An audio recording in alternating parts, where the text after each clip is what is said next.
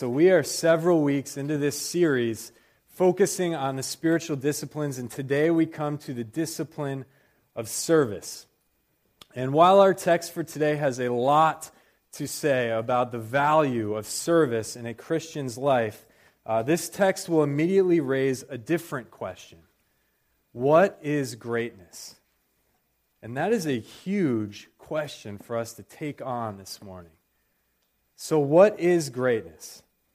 Well, that's also the question the young man asked himself. You see, he was only in his early 20s, yet he was a highly celebrated athlete. He was from a wealthy family, he had a comfortable inheritance. He had fame, he had celebrity, he was rapidly reaching the status of prominence in society. Yet, in spite of all of that, he still wrestled with this question what is greatness? Now I imagine him hunched over his desk, just eyes squeezed shut, furrowed brow, hands just cupping his face, taking these long, deliberate breaths, just laboring to answer this question What is greatness? Now, by the world's standards, this young man seemingly had it all. And he was well on his way to greatness, yet his heart was unsettled. He was wrenching as he struggled to reconcile, to answer this question What is greatness? Is this it, he thought? Is greatness found in wealth and fame? Is greatness found in piling up noteworthy uh, accomplishments? Is this it? Am I already on this road to greatness? You see, he was genuinely and authentically looking for the answer. He wasn't just being philosophical, he was trying to get at what greatness looks like in the day to day of a person's life because this young man wanted to be great. So, what is greatness? Well, that is the question immediately raised by today's text. And hopefully, by the end of our time together, you will just have a clear picture of what greatness is and of what it is not. So, please turn with me to Matthew chapter 20. Matthew chapter 20, we're going to be starting in verse 20. Matthew 20, starting in verse 20. And the first truth that we will be able to identify with this morning is that, like James and John, we often value greatness for ourselves. Matthew 20, starting in verse 20, God's word reads Then the mother of the sons of Zebedee came up to him with her sons, and kneeling before him, she asked him for something. And he said to her, What do you want? She said to him, Say that these two sons of mine are to sit, one at your right hand and one at your left, in your kingdom. Jesus answered, You do not know what you are asking. Are you able to drink the cup that I am to drink? They said to him, We are able. He said to them, You will drink my cup. But to sit at my right hand and at my left is not mine to grant, but it is for those for whom it has been prepared by my Father. And when the ten heard it, they were indignant at the two brothers. So the text immediately reveals that there is a problem being displayed within the hearts of these two sons of Zebedee. Now, the woman who is the mother of the sons of Zebedee is a woman likely named Salome. Salome uh, is a Mary's sister. She is Jesus' aunt. She is the mother of the disciples James and John. And it is important to note that while Salome is the one interacting with Jesus, that her request is likely coming from her sons, James and John. We know that in the parallel account of this text in Mark 10, James and John are the ones who personally lay this request at the feet of Jesus themselves, not their mother Salome. Uh, a common way of figuring out what is happening in the differences in Mark's gospel versus Matthew's gospel is, uh, is just to say that Mark deliberately omitted Salome's involvement so that his readers would have a clear understanding that it was James and John who were truly behind the request. And that interpretation fits in with the exchange that we see taking place here in Matthew's gospel. Keep in mind, Jesus responds to the request. And as he responds in verse 22, his response is not directed to Salome, right? The text actually says, You do not know what you are asking. And those two little pronouns, you, are plural. So Jesus is either addressing James, John, and Salome, or, which is more likely, just James and John. And then the text shows us that James and John are the one who engage in this exchange with Jesus, not Salome. They're the ones who respond back. So it's most likely James and John who are making this request through their mother. So as readers, uh, we can assume this wasn't just a mother seeking to promote her son. This was James and John prompting their mother into action.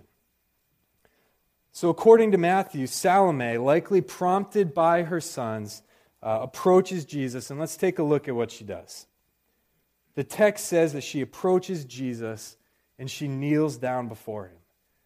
So she comes and she takes this worshipful posture before the Lord, kneeling before him in acknowledgement of his lordship, and this is totally appropriate. But as we'll see, her posture does not match her request, does it?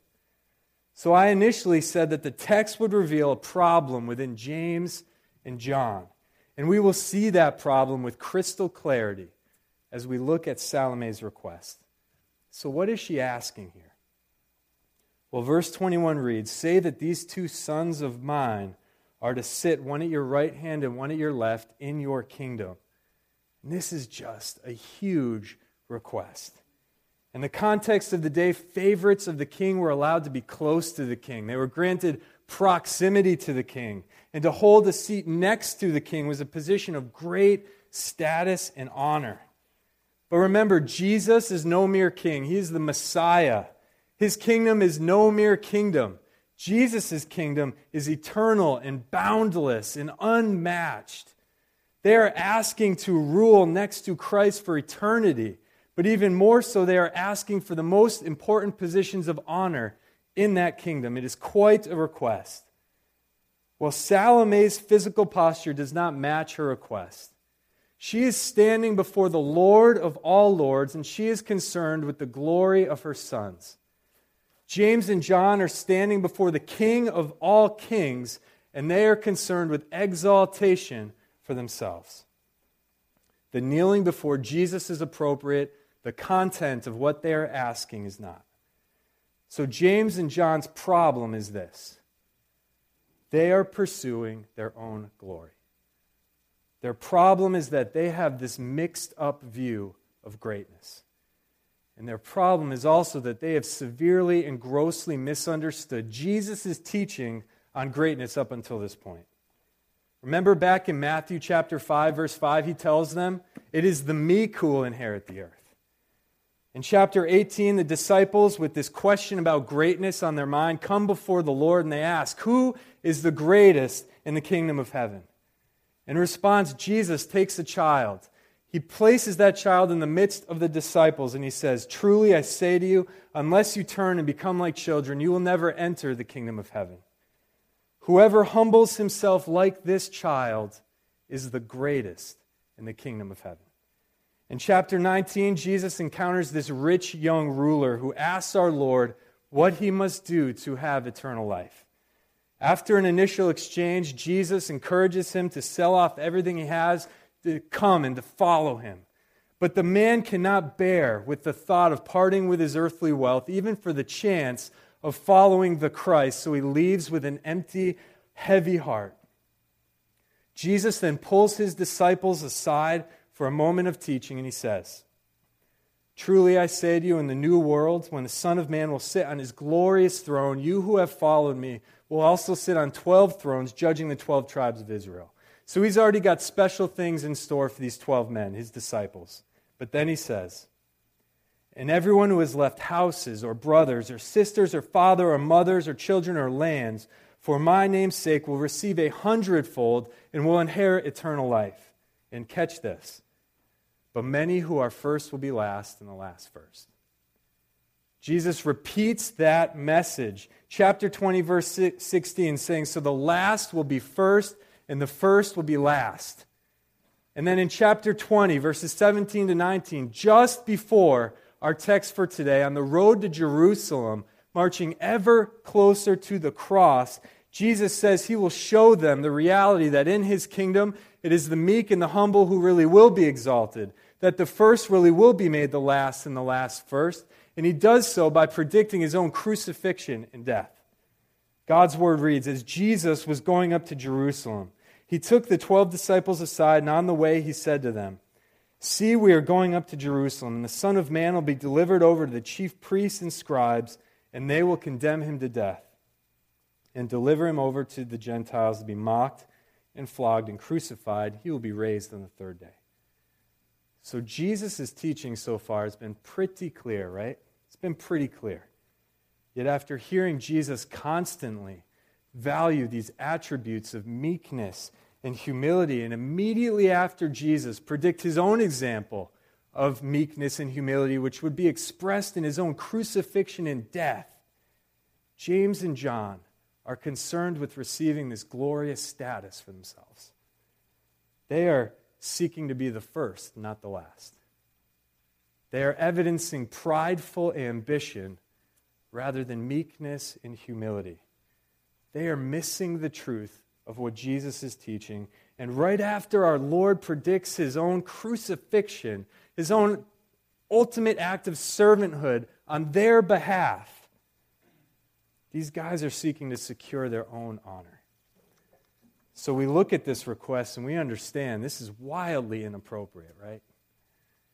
And Jesus responds, verse 22. Look at your Bibles. Verse 22. Jesus answered, You do not know what you are asking. Are you able to drink the cup that I am to drink? They said to him, We are able. He said to them, You will drink my cup. But to sit at my right hand and my left is not mine to grant, but it is for those for whom it has been prepared by my Father. In verse 22, Jesus makes this statement, but then he asks a question. The statement is this You do not know what you are asking. So these guys who offered this request, they had no clue. They didn't fully grasp the magnitude of this thing.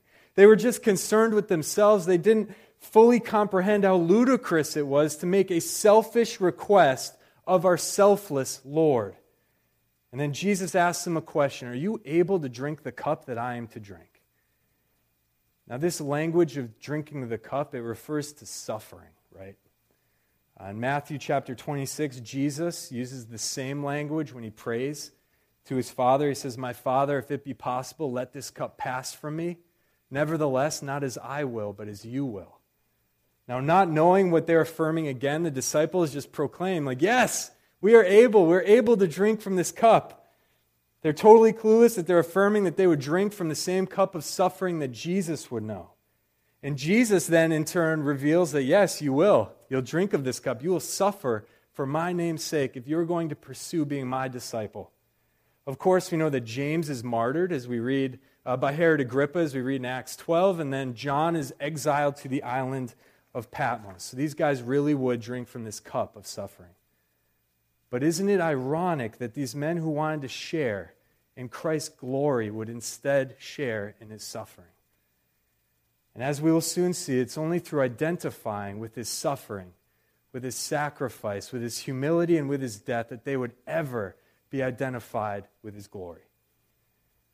So while the filthy mire of James and John's self seeking just fills this scene, the brightness and the purity of Jesus' humility just stands in stark contrast. Look at what Jesus says. But to sit at my right hand and at my left is not mine to grant, but it is for those for whom it has been prepared by my Father. While these men are so chiefly concerned with themselves, Jesus humbly submits to the Father's will. According to Jesus, it's the Father alone who could grant such a request, and Jesus just concedes, right? Unlike James and John, Jesus is not reaching for more power, but he's willingly serving his Father. So when you juxtapose Jesus' humble submission over and against James and John's self seeking, we just see this real contrast of motive and heart attitude. James and John are on this quest for status, while Jesus is on this quest to the cross. So, as readers, Matthew leaves us with this feeling of disgust and outrage uh, over James and John's self promotion until we keep on reading and we realize this problem of self promotion is a problem that is shared by others. Look at verse 24. And when the ten heard it, they were indignant at them. The other 12, 10 disciples are angry. They've They've heard everything that's just taken place between John, James, Salome, eh, uh, and Jesus. They're angry. And don't be fooled. This is not a holy, pious anger. This is not fueled by this passion to restore their brothers to right thinking and to pure hearts. That's not what's happening here. This is a jealous anger displayed by 10 men who wish they had made the request, who want to get a leg up in this race for greatness. So the other 10 are just like James and John, pursuing their own glory, not Jesus's. So now we as readers are disgusted and outraged not only by James and John, but by all 12 of the disciples until we look inside and we realize that we are just like them. And that's true, isn't it? I know it's true of me. So it's, uh, it's wintertime in New England, and while I was born and raised in Massachusetts, I spent the bulk of my 32 years on this earth in Massachusetts. This is actually my first winter living right in the city of Boston. Uh, so I'm just learning many of the nuances of uh, city life that so many of you know so well. Um, for example, for the first time in my life, I get to take part in this citywide neighbor versus neighbor battle royale for shoveled out parking spaces. And uh, let me tell you, it has been quite an experience. Uh, when Winter Storm Hercules hit last month, I, like most of you, spent hours shoveling out our cars. We have two, two spaces in the piece of uh, road right in front of our house and just shoveling these things out. The plows come, they bury you back in, you shovel them out. The plows come, they bury you in. I mean, you, you guys did the same thing. You know what I'm saying? Um, so I did all of that, only to leave for the day with this thought in the back of my head all day long just, ugh when I get home, nobody better have stolen my spot. So help me, if someone is parked in front of my house when I get home and I have to shovel out another spot, oh man, it's going to be trouble. Just that thought in the back of my mind all day long. So finally, I get home, I get parked, and the whole next 24 hours, my thoughts are so consumed with these two stupid parking spaces in front of my house uh, so, what I've come to learn is every uh, winter storm, my landlady will hire a crew to come like plow out her driveway. And we don't park in the driveway, but their routine is to take a plow and take all the snow from the driveway and pull it out and then just dump it right in front of the house, right pretty much right where we park. So uh, I got home and they were uh, plowing out the driveway. And I do not know what came over me. Um, but for until they were done with the job, which was quite a while, I'm like on the window, just looking out the window, just watching and waiting. Just what are they going to do? They better not plow me in again. Oh man, it better not happen. They better not bury in our cars. And uh, Chris is in the background, just like, what is wrong with you? What has gotten into you? Like, it is not that important. It's not that big a deal. Just get away from the window. Uh, you should not be so concerned about this, but I was. The threat to my parking space was way too great. And the thought of enduring a scenario that resulted in what, was not, what wasn't as convenient for me as possible was just a terrible thought, so it just kept me at the window. It was not my finest hour.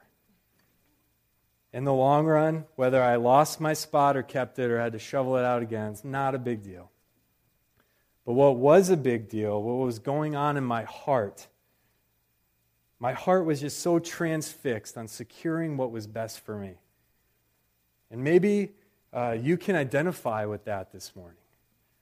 Uh, maybe you can identify different ways that your hearts are just so overly concerned with putting yourself first.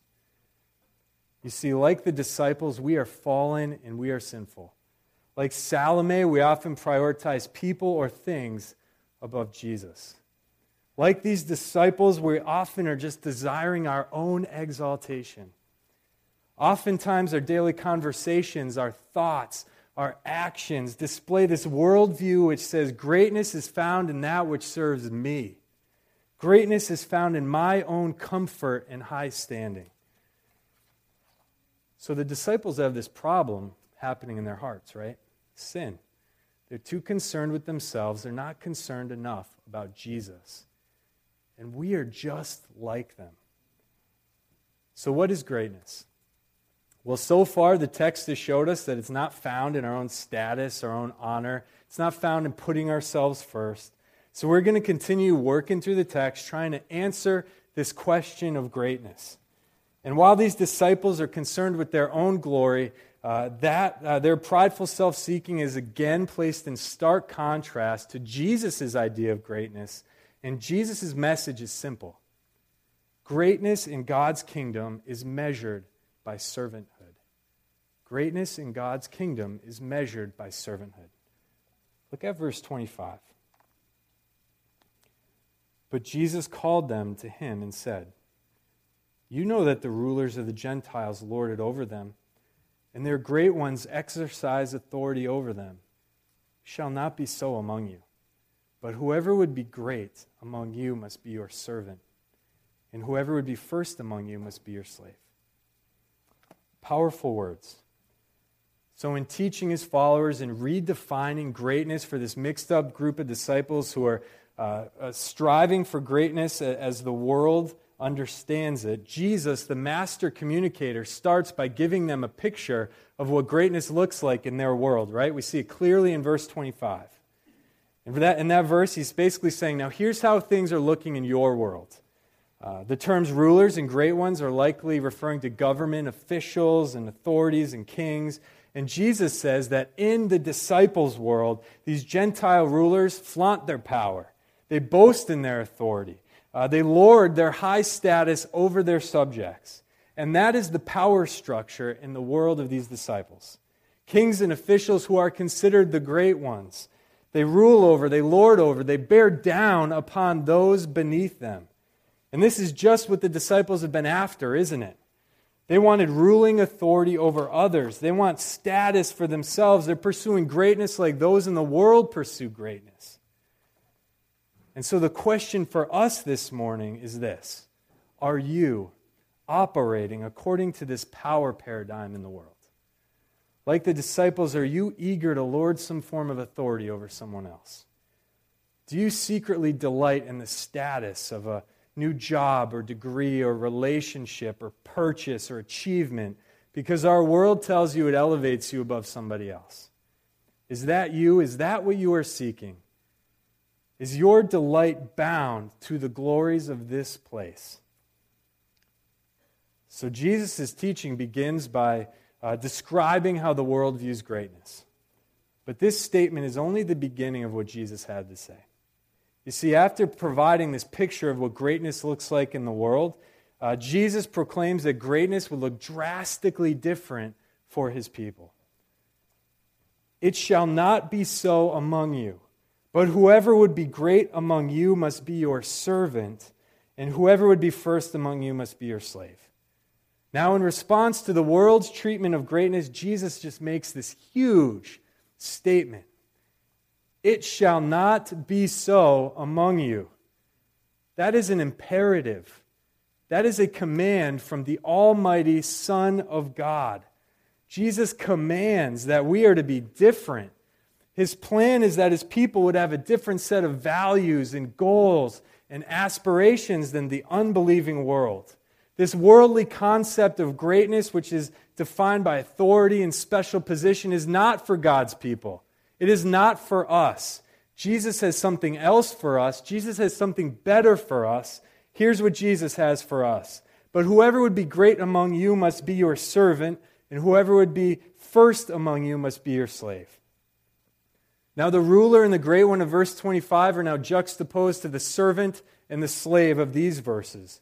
And we know that while the rulers and the great ones are at the very top of the social ladder, a servant is one who is in a lowly position in this world. A slave in the disciples' world was at the very bottom of the social structure. Slaves and servants were considered last, of least worth. These are the least impressive people. Yet Jesus commands us, his people, to pursue being slaves and servants rather than rulers and great ones. Why?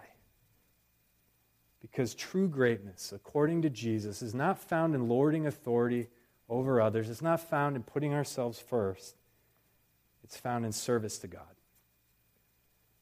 I mean, how many times does a New Testament author embrace this reversal and rightly uh, understand their identity in these terms? The Apostle Paul introduces his letter to the Romans, to the Philippians, and to Titus by introducing himself as a servant of Jesus Christ. He opens his letter to Philemon by saying he is a prisoner of Jesus Christ. James opens his epistle by claiming he is a servant of God. James eventually figured this thing out, right? Peter opens 2 Peter by saying he is a servant of Jesus. Jude, the same thing, and on and on and on. These men openly embraced this life of servant, uh, of service, and they held tightly this identity as a servant or a slave of Christ.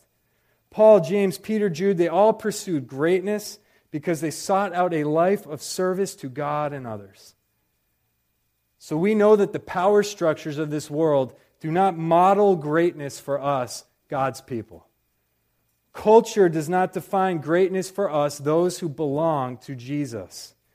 Unbelievers do not inform what greatness is for us, God's elect. No.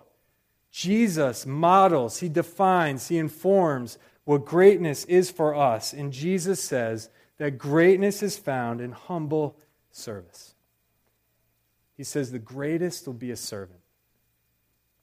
He says the first will be considered a slave. So the apostles are getting it wrong, but Jesus loves them enough to correct their misconceptions. And we oftentimes get it wrong, but he loves us enough to set us straight this morning.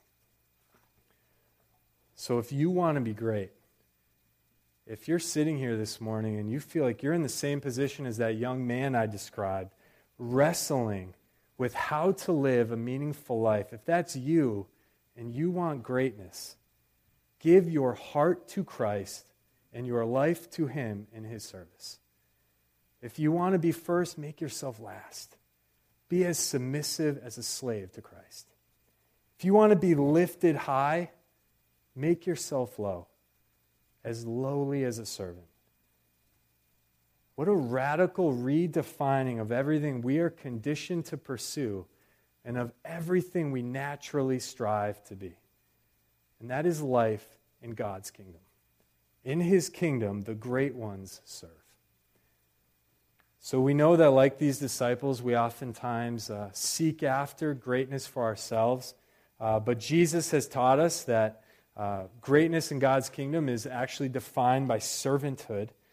Um, but Jesus' teaching actually goes further, it goes deeper. In fact, Jesus will open the veils of understanding and with great intimacy and power reveal to us why he came in the first place.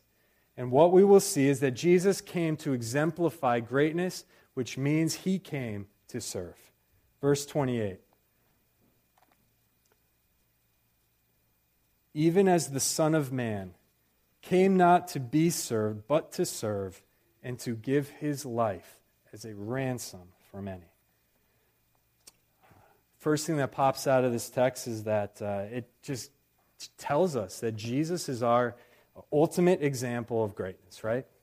Uh, that little conjunction, even as, serves uh, functions to connect verse 28 to the previous verses but it also serves to introduce Jesus as the ultimate example of servanthood for us. And as our example, as our model, the text says, He came not to be served, but to serve. And the remarkable thing about that statement is wrapped up in who Jesus is, right? So, who is He? Who is Jesus Christ? Well, He's the Son of God. He is the second person of the Trinity. He is the Word.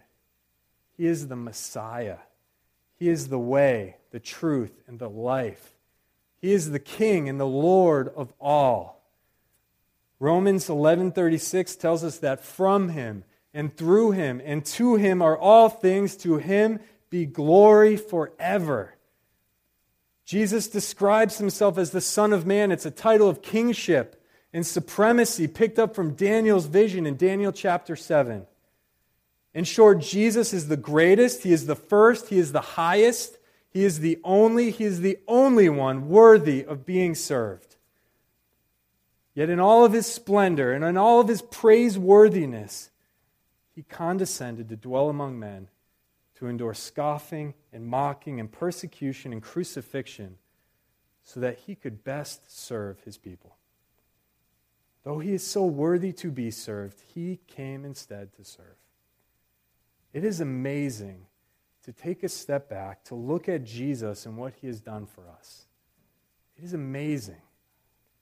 In Jesus, we see the first really did make himself the last, that the humble really was lifted high. Service was absolutely central to his coming, and it ought to be central to our lives as well. Now, I think I've shared this story before, but I've never in my life seen anyone follow the example of Christ's service like my friend Dave. Uh, Dave was a buddy of mine from seminary, and uh, my whole first year of seminary, I was engaged. And uh, I lived in this dirty, stinky, disgusting, old, rundown dorm named Pilgrim Hall with a bunch of dudes, and Dave was one of them. And uh, so we were in Pilgrim Hall. I got to be just great friends with Dave. And I remember there was this one night. It was uh, end of the fall semester. Everyone was stressed out, studying for exams and writing papers. It's freezing cold outside. And um, I just remember like sitting at my desk. It was right next to my door. And the door was cracked open. And I'm studying. And uh, I just happened to look up and I saw Dave. And uh, Dave's walking down the hall slowly, like an old man. And he's got two cups of tea in his hands, one in each hand. He's just walking slowly, doesn't want to spill the tea. Just wondering, like, what in the world is he doing? He's walking down the hall, and then he turns the corner and goes down the stairs. Just stopped and was thinking, like, what is he doing? No one ever went downstairs. Um, we weren't really allowed to go downstairs. I don't know what he's doing down there. But then I just right back to the books. So, what was happening was this um, the dorm was so gross. Every, every night, someone would come to clean the dorm. And Dave was bringing a, a cup of tea to the guy that was cleaning Pilgrim Hall that night. And uh, it was this cold winter evening, and this poor guy was stuck cleaning after a bunch of gross dudes. Just a terrible job. And I just remember feeling so sorry for him. And uh, he was probably going unnoticed by everybody, but not Dave. Uh, this poor guy could have been home comfortable with his family, relaxing, warm. Instead, he's stuck there. And Dave had every, uh, every reason to just ignore this guy. Could have seen him as someone who was there to serve him, someone whose presence in the dorm was only uh, to make his life a little bit more comfortable, but not Dave. Dave looked at this guy who was there cleaning our dorm that night, and he saw this man as someone that God placed in his life so that Dave could serve him to give this man the smallest glimpse of what Jesus is like. And this wasn't a one time thing for Dave. Uh, he did that stuff all the time. He built strong relationships on campus with the cleaning crews, with the groundskeepers, with the librarians, with the people who served us meals in the cafeteria, because he would often bring them tea, ask questions, uh, talk with them, serve them as they worked.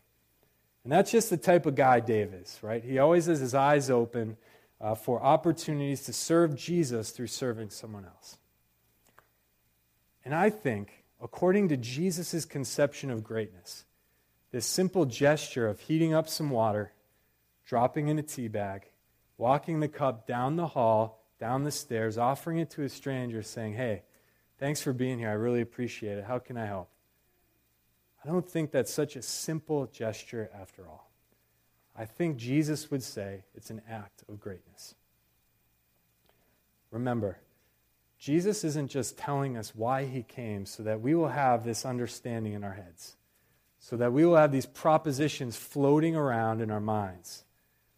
He's also telling us, revealing why he came, so that the, his purpose for coming would change our lives the way we think, the way we relate to people, the way we live. Following Jesus' example means doing and saying things contrary to our sinful nature. It means putting ourselves last, putting others first. And by kingdom standards, there's greatness, even in these seemingly small gestures. So Christ models greatness for us. He is our example. He's the ultimate example of service, of greatness. But he came not just to exemplify kingdom greatness for us. His servanthood is more than just our example. His servanthood is also the means by which sinners are saved, the means by which we are set free from our sin to actually honor God, pursuing a life of service to Him, living a life of greatness. The only reason it's even possible is because of Jesus. We know this because the text said He came uh, to give His life as a ransom for many. Now, that word ransom in the ancient world was often used in reference to someone purchasing the freedom of a slave with some form of payment. And isn't that exactly what Jesus has done? He sets slaves free. We were enslaved by sin and death, and Jesus has set us free. If we repent of our sin, confess Him as Lord, enter into relationship with Him by grace through faith, He sets us free enabling us to live this life of greatness through service to Him. It's an amazing thing. And this freedom, which costs us nothing, cost Jesus a heavy ransom. It cost him his life. And Jesus, willingly enduring persecu- persecution and crucifixion for us, uh, purchases three things for those who have confessed and placed faith in Jesus. It, uh, uh, God's wrath is satisfied, our sins are forgiven, and our freedom is secured. The ransom price is absolutely paid in full. And Matthew has been telling us that this was coming all along, right? Chapter 1, you remember verse 21 She will bear a son, and you will not call his name Jesus, for he will save his people from their sin. That's exactly what he came to do. That's exactly what he did. Theologians call this substitutionary atonement. That as sinner, that we as sinners were deserving of God's wrath. But Jesus, the perfect and the pure Lamb of God, would be our great substitute. Talk about humility. Talk about sacrifice. Talk about servanthood. Talk about greatness. It's all right there in the person of Jesus Christ. So, Jesus makes it possible for us to realize a life of greatness through serving. His death frees us from our sin and allows us to live truly great lives. So, how do we this morning respond to a powerful text like this? That the Son of Man came not to be served, but to serve and to give his life as a ransom for many. How do we respond? Well, if you sit here this morning and you do not know Jesus Christ as your personal Lord and Savior, the first step is to acknowledge him to confess your sins, to repent of them, to confess Him as Lord, to allow Him to, His grace to just shower you, to clean you of your sins, to enter into relationship with God that your sin destroyed by the grace through the blood of Jesus Christ. And I want to call you to that today if you've never made that decision. And then, with great gratitude, we praise Him, we glorify Him, we exalt Him, we worship Him, knowing that He gave His life so that we might live. And then, with such thanksgiving, we follow His example of servanthood, serving God and serving others. And following Jesus' example of servanthood takes discipline, doesn't it? All this time, you're wondering how this message fits into this series of spiritual discipline. Here we go It takes discipline to follow God, to follow Christ's example of service. From uh, the big acts of service to the very small. The life of servanthood requires that we train ourselves to think and to act as servants with just real intentionality and discipline. From inviting a coworker to dinner to helping set up one of our movies in the park from inciting a conversation with someone, just asking them how they're really doing, to giving a neighbor a ride to church.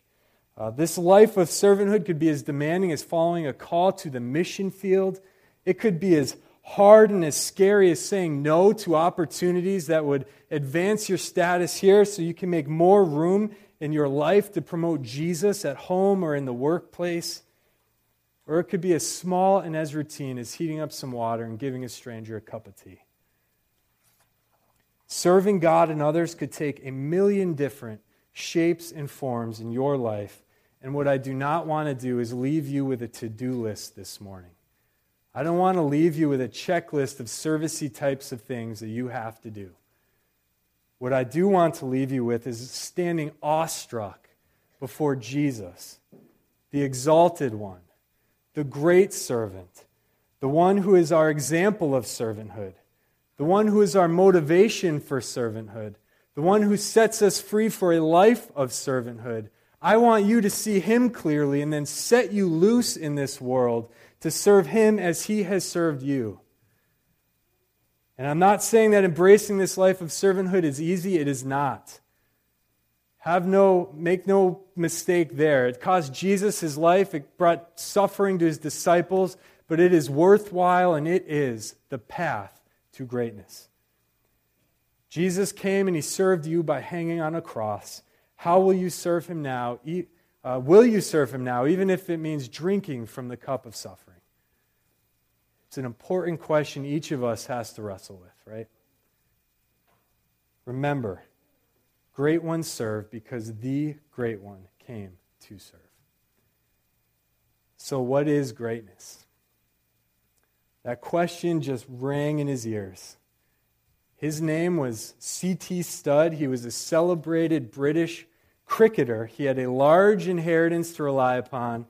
He uh, was growing more and more famous by the day. And as his fame grew, the trappings of the world grew stronger as well. And he just reveled in all of this counterfeit greatness that was piling up in his life.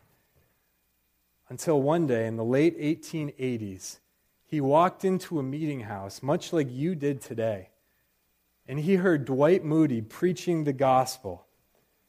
He sat there, he received the good news of Jesus Christ, and he left with this heart just pulsing with this desire to honor God. So he labored over that question what is greatness?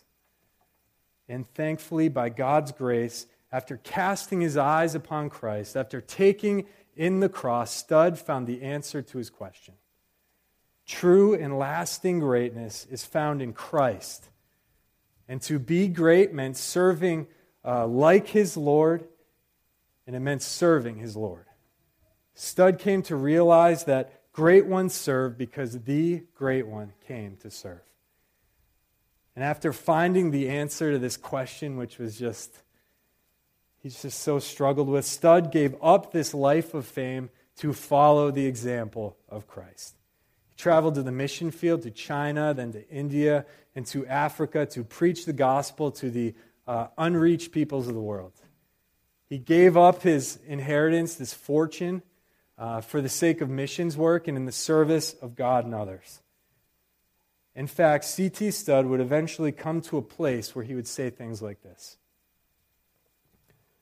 how could I spend the best years of my life in living for the honors of this world when thousands of souls are perishing every day? And he would say, If Jesus Christ be God and died for me, then no sacrifice can be too great for me to make for him.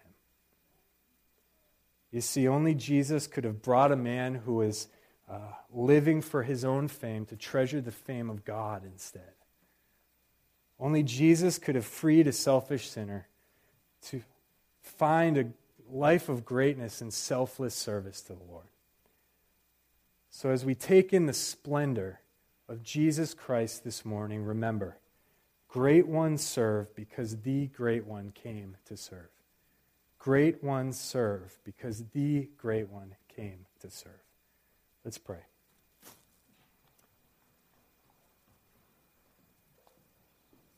Jesus, it's a humbling thing to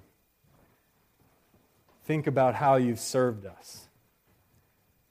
But Lord, we thank you that you served us with your life, and we thank you for all that your death and resurrection uh, achieves for us. We thank you that you loved us so much to come walk this earth and die on our behalf. And Father, I pray that the truth of what you've done, the truth of who you are, would not be lost on us this morning. Let it sink in, let it sink in deep, Lord. I pray that we'll, it'll just sit in our hearts this week. I pray that it'll change the way that we live. I pray that you will teach us to serve you and to serve others the way you have served us. So, Father, please, we pray for help. We ask you, please, to help us to uh, follow your instruction, to follow your example in just a way that just honors you. Lord, we love you. We want your glory. We want your praise. We want your exaltation above all other things. Share none of it with any of us. Take it for yourself. You're the only one worthy. We pray in Christ's precious and powerful name. Amen.